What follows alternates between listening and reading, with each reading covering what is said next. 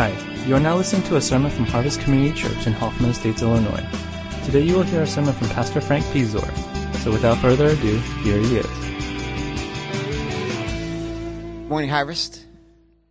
I am looking forward to getting back to a smaller environment again because you guys feel so far away. It's just not the same.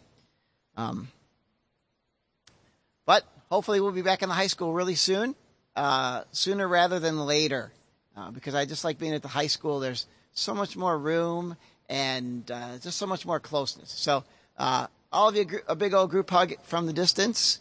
Um, you are loved. Please remember that. I, I wanted to continue with the legacy series. Uh, this is a two-parter, and this is obviously the second part.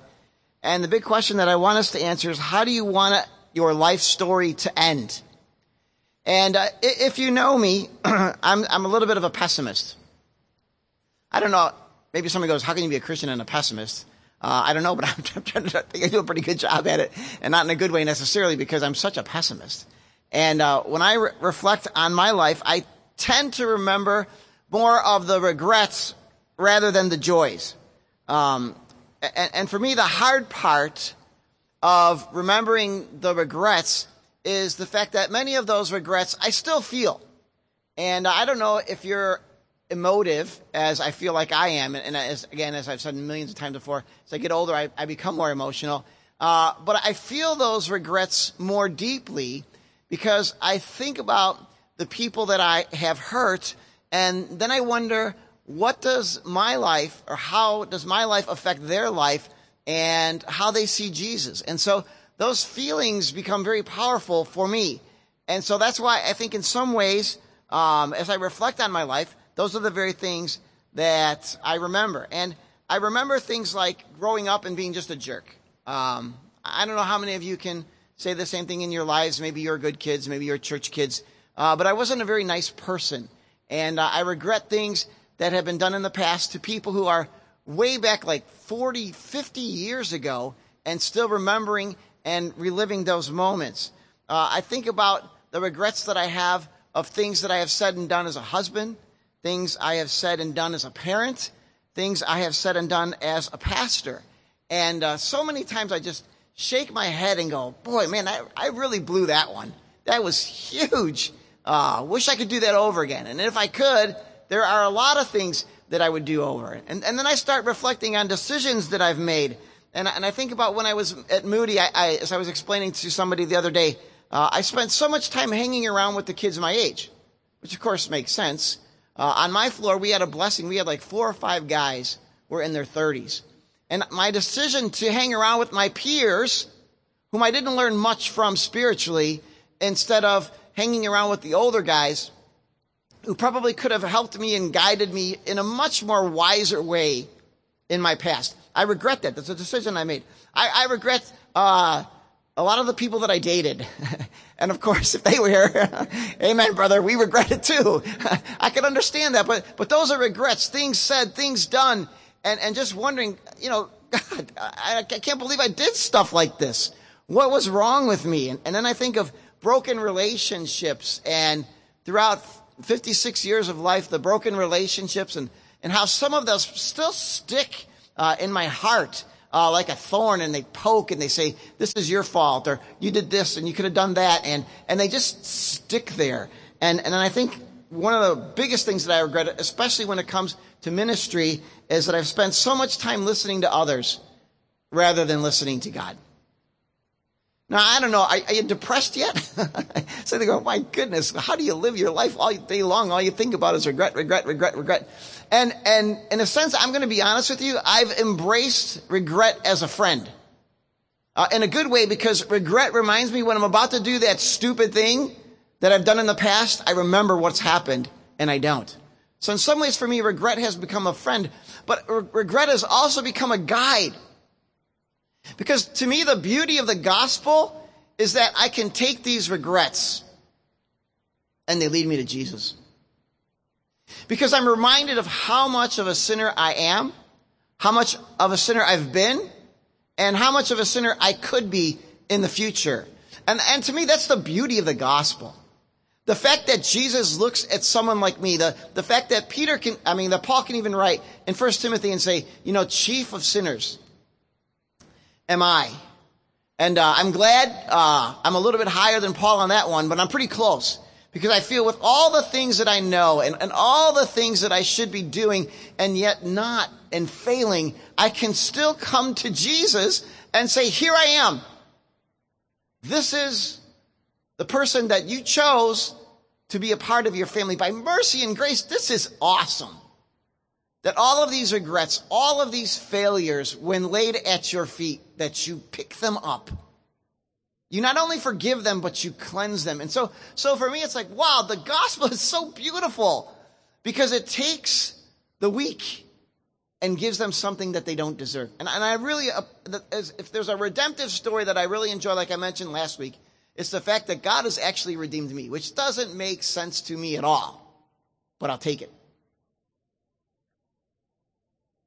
Now, last week was the pessimist's view of ending your story, looking at Uzziah and thinking, you know, my pride can trip me up, and uh, the sin that I have and the consequences of that sin can really make me look at life and go, I blew it. Today, I want to look at Tim, uh, uh, Paul writing to Timothy, and I want us to see that there's hope, that you don't have to live fully in regret over and over again, but that you can actually finish this race that we have before us and actually cross the finish line. And to kind of give you a, a picture in your mind, before I came to Harvest, uh, I ran a mini triathlon. Now I know you're all looking at me going, yeah, that was a long time ago, bro. But I did. I actually, I, I did this mini uh, triathlon, and um, it was a very interesting triathlon. The first 300 feet or 350 feet or whatever it was was swimming. Anyone know my swimming skills? Just guess. I cannot swim. I'll tell you what I did. I walked. I walked in the water for 350 feet, and there was a point where one of the lifeguards, because there's, you know, the old people go first, and I was in the older category, and the lifeguard said, Hey, you fat guys! This is a swim. Start swimming instead of walking. So I was embarrassed, and so I lowered myself, and I did this to pretend like I was swimming. I did the bike part right, and the last two and a half miles, as I'm running, some little kid runs by me. Now think of the math. There's like five or six sections of people. I'm the first one going. And the little kid who's in the last section runs past me. Because I was walking. I couldn't do it. I was tired. And I said, you know what? If he can finish, then I'm going to finish. And I ran those last 200 yards like I've never run before because I wanted to finish strong. And I think that's the message that Paul gives to us. You can finish strong. See, I often think I'm just lucky that if I get to the finish line and Jesus pushes me over, I'm happy. But that's not the message that Paul would give us to live by. He wants us to know that we can finish and finish well. So let's read these verses. 2 Timothy chapter 4, verses 6 through 8. I'm going to read them off here because the print is bigger. And this is what Paul writes. He says, As for me, my life has already been poured out as an offering to God. The time of my death is near. I have fought the good fight. I have finished the race and I have remained faithful. And now the prize awaits me, the crown of righteousness, which the Lord, the righteous judge, will give me on the day of his return. And the prize is not just for me, but for all who eagerly look forward to his appearing. Now let me share a few thoughts on this, and hopefully I get these right. It's interesting because as I'm reading commentaries, one scholar says what Paul is saying here when he says, My life has been poured out as an offering to God refers to the Romans and their sacrificial system, and another one says to the Jews and their sacrificial system. But in the end, what he's saying is, when you're poured out, this last cup of wine means the offering's over. This is it. This is the top. Let me put it as a, as a simple example. Um, for me, I know breakfast is over when I've had dessert. You know what I mean? Like I have to have chocolate for breakfast, for lunch, and for dinner. And to me, that signifies the end of the meal. Now that, I'm not to, to trivialize what Paul's saying, but when the sacrifice is made and you pour out that cup of wine, it's over. That's it. It's done. The movie credits have rolled. The movie's over. Done. Move forward. finished. So Paul is speaking in this language of it's all over basically. Now it's not the end. It might not be like the next day or the next week for Paul. It might be a few more months, but he knows he's not going anywhere and death is coming. It's inevitable. And that's why he says those very words. The time of my death is near. It's coming. It's going to happen. I am dying soon. Then he says, now listen, I know I'm dying. I know the end is coming, but I want you to know this, Timothy, because when I go, I want you to persevere. I want you to keep moving on. I want you to be strong in the Lord. Understand this, Timothy. If I can do it, you can do it. Because the grace of God that has brought me to this place is the same grace of God that's going to bring you to the place that you need to be. So understand, Timothy, it's not just me. I'm not a great apostle who finished because I'm a great apostle. I'm a great sinner who finished because of a great God who had much grace and mercy poured out upon me to give me the strength in my weakness so that I can in the end of my life say, I have fought the good fight. Now the idea here of fought or fight is of agony. How many of you guys have seen the Rocky movies? It's kind of like that. Uh, there's two agonies when you watch a Rocky movie. The first one, and my, my son Tim was watching uh, Rocky 1 the other day. There's the agony of watching the acting. Horrible acting. Man, it's just brutal. I, am watching it I'm thinking, I, I have no idea how I like this movie. But you know, back then in the 70s, which was a long time ago, and some of you guys didn't even like know the 70s at all, but it's, the brutal it's brutal. But the, the, the thing that you long for is the fight scenes and the agony and the brutality and the this the continue and the thing that you know uh, it stirs my soul, which is weird, is that the end of this, when both of these guys have beaten themselves literally to a pulp, that they end up in the hospital, that you go, yeah, that's agony. Those guys fought. They fought to win. Neither one of them. I'm not giving up. You crazy? No way. It's like if you're running a race with somebody and you're running with them and they keep saying, I'm faster than you. know you're not. And then there's back and forth and back and forth and back and forth. It's an agony, the fighting. And Paul saying, I agonized. I have agonized. I have fought the good fight. I have finished the race. See Paul's saying? It's all done. It's over. I finished the race. I did it. I made it because of the grace of God, and I have remained faithful. you see, the, the fight that Paul fought was a, a fight on many fronts. There's that spiritual battle that he fought that we find in Ephesians chapter 6. What do you see in Paul? Paul is fighting not flesh and blood, but rulers and powers and authorities, all kinds of spiritual beings that are fighting to keep him from knowing God and making God known. If you look again, if you get to Galatians and you see Paul writes about the fight of the flesh that's going on, the fight between the flesh and the spirit, the constant battle. I, I, empathize with Paul because I feel like all throughout the day, all I do is like, here I am sitting in my sin and, and like, wow, yeah, oh, yeah, yeah. And then suddenly the Spirit speaks and go, no, what are you thinking, you fool? And then I go, oh man, I gotta give in. I've gotta surrender. I've gotta experience God. And all day long, it's a push and pull. Should I be angry? Should I not be angry? Should I forgive? Should I give mercy? all that fighting that's going on. And then seeing that Paul does what in 2 Corinthians chapter 11? Shipwrecks, beatings, left for dead, concerns about the churches, concerns about people in and out and all over the place. And so his whole life is one big, huge battle. And how does he end it in Romans 8? He says, uh, but for the love of God, we are more than conquerors.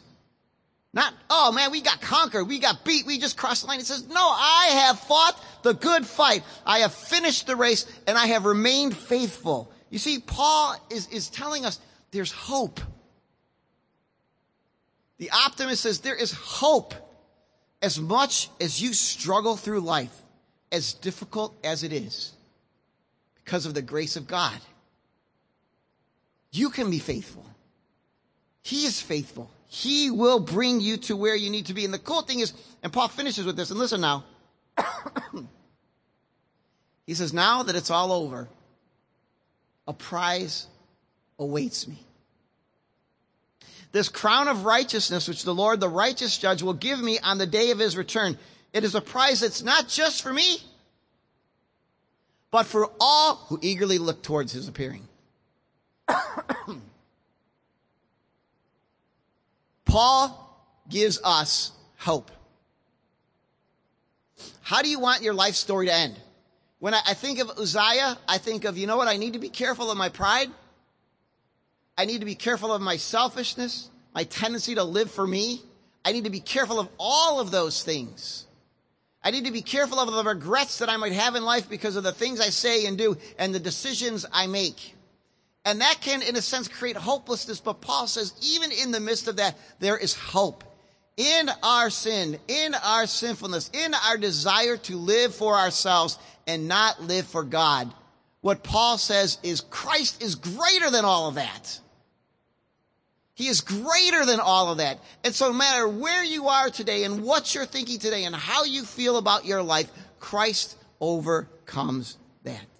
Paul gives us the hope that we can finish well, not because he is great, because it is simply the work of God in him and him joining Christ in that work to see that a man who could call himself the chief of sinners could get to the end of his life and say, I have fought the good fight. I have finished the race. I have remained faithful. And now God will reward me. Let me finish with this. You heard that right. Let me finish with this. Let me apply it. The word I want you to leave here with is fight. Agonize. Agonize, fight, fight, agonize, agonize, fight. That's how I want you to leave thinking. Because if you want to get to the place where Paul is, you must fight for it. You cannot drift into it. The Christian life is not called the holy drift. It is a war. It is a fight. It is a battle. You must fight for this if you want it.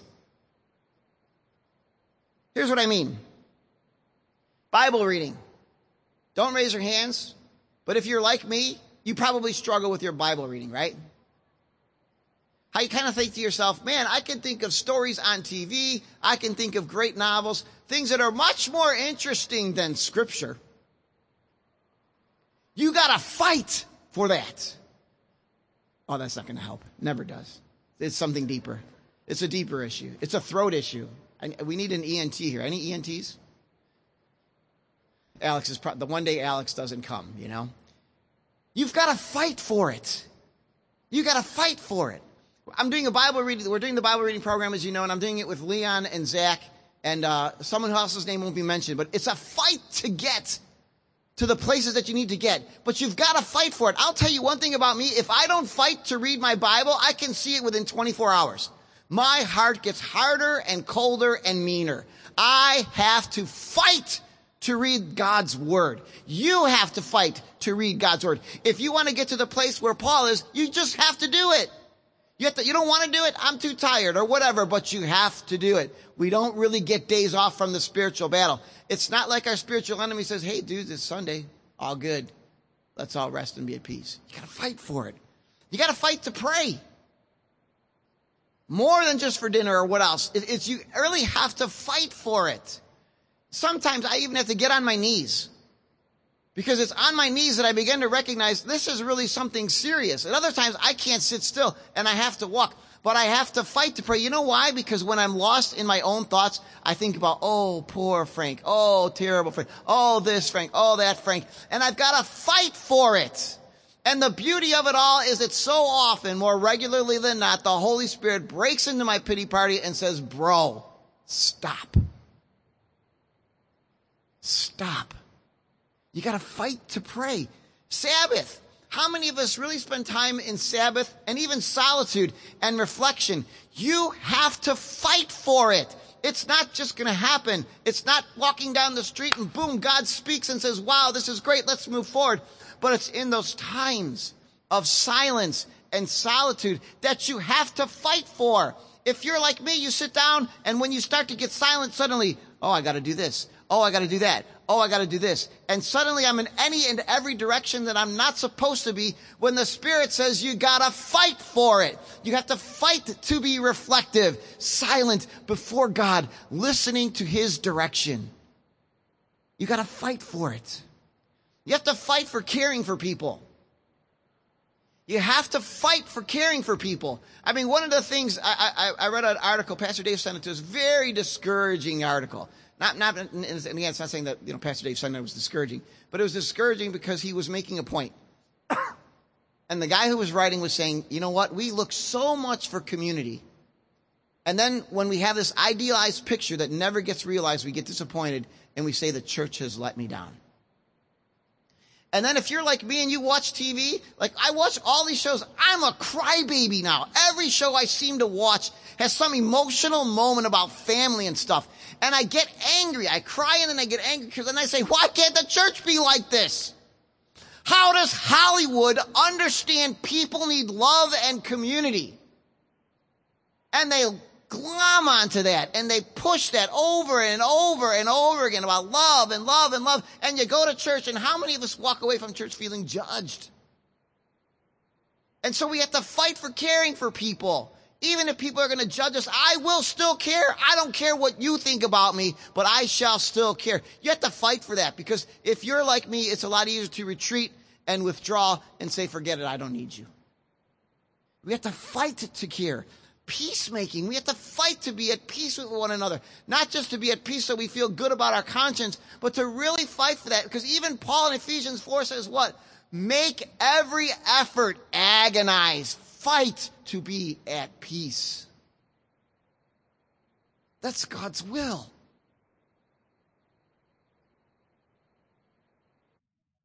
Paul's fight is not unique to him.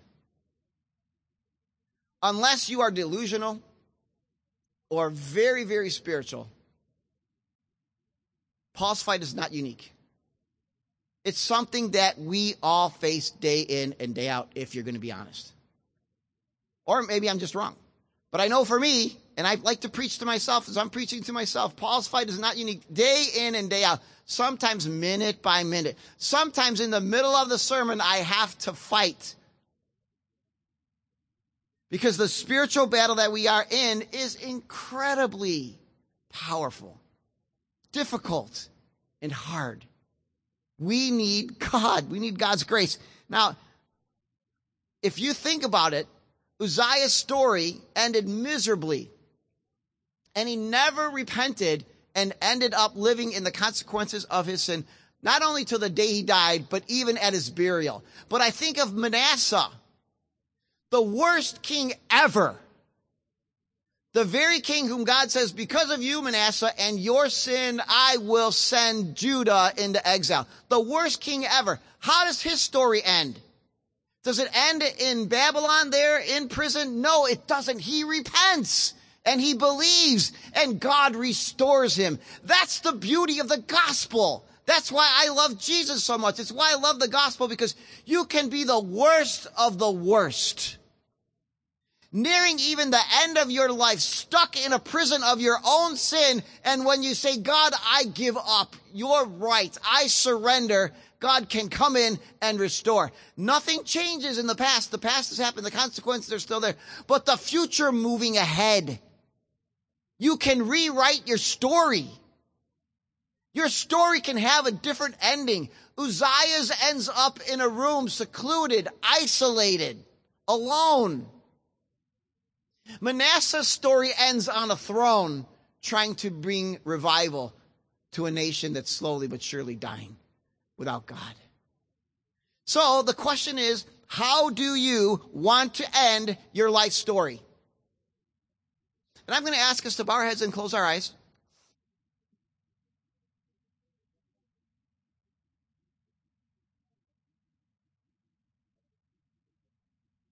And I want us to answer that question now.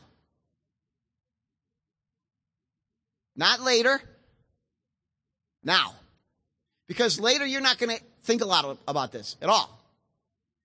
I think we need to say, listen, God, I'm ready.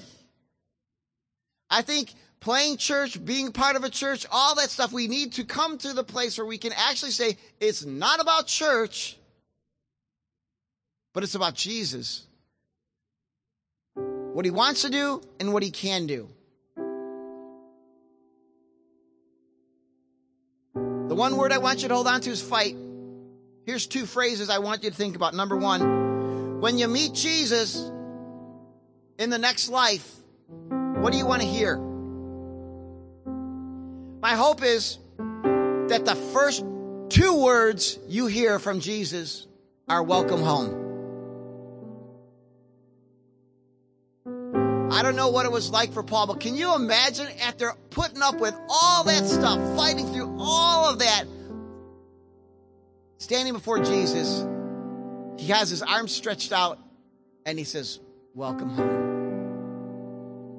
Man, if you're a parent, one of the best things, at least I find, is coming home. I still love it that my youngest screams, Dad, when I get home. Man, does that want to crush your heart or what? That is just awesome. And to think that you can magnify that when Jesus says to you, Welcome home. Welcome home. This is it, man. Welcome home. So I want to ask whether you're the oldest or the youngest, have you come to that place where you really said to Jesus, I cannot save myself? Only you can save me. I cannot get past this sin. I cannot get past these sins. I cannot move forward, but only you, Jesus, and in all you have done, can not only forgive it, not only make it clean, but make me brand new. Have you ever come to that place where you said, It's you, Jesus, and you alone. I can do nothing. It scares me to think, and I've mentioned this before, that one day I might stand before Jesus and he says, I never knew you. First two words, welcome home. Last two words, well done. Well done. Well done, my good and faithful servant. You have fought the good fight. You have finished the race. You have remained faithful. You ran in such a way to win the prize. You crossed the line in a good way, finishing with everything in you that you had. Because Paul would say, dudes, when I get to the end here, I have done it. Thank you, Jesus. No self congratulation, no patting on the back, but a recognition of the mercy and grace of God. I don't know where everyone is at today, I can only say, are you fighting to read God's word? Are you fighting to pray? Are you fighting to care for people? Are you fighting to fix broken relationships? Are you fighting to do God's will in your life? Are you constantly fighting that stuff within you that comes up and wants to destroy your relationship with God? Or have you said, you know what? It doesn't make a difference anymore because once you saved, you always saved, which is probably a good thing, but it's a dangerous thing too because Paul's encouragement is to fight, not to drift. Are you right now fighting for your relationship with Jesus? Are you fighting in a way that says, you know what? I don't feel empty. I wake up in the morning, I feel totally empty sometimes. And I have to fight to get out of bed and say, here is another day. I need you, Jesus. I need to walk with you, in you. Fill me. Do you fight for that? We don't have to play religion. I hope this could be a place where we don't feel judged. I know that sometimes is pie in the sky. But in our weakness, in our confession, it's then we can receive grace. It's then we can receive mercy. It's then that we receive hope. So I'll be honest. I'm not necessarily sure God is so concerned about what has happened in the past. I'm not saying he's forgotten and leaves it behind all that other stuff. What I'm saying is what's going to happen from this moment forward. Will you be known as someone who fights the good fight? Or someone who simply walks through the fight? Not getting really involved, not getting serious, just enough of Jesus so that everyone can go, yeah, yeah, okay, I get that. I believe today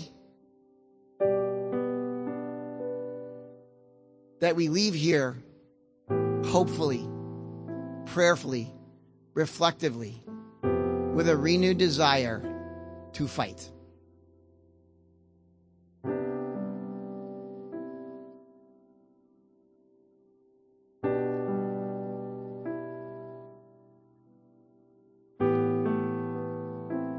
We just have a few moments of silence. And the words you may simply speak, not mine, yours. Mine for me are God, help me fight. I must fight.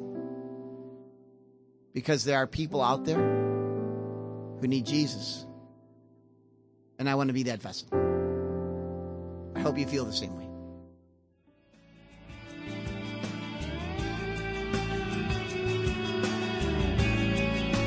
Thanks for listening to the sermon from Harvest Community Church. If you would like more information or have any questions or comments, check out our website at harvest-community.org. Thanks for listening.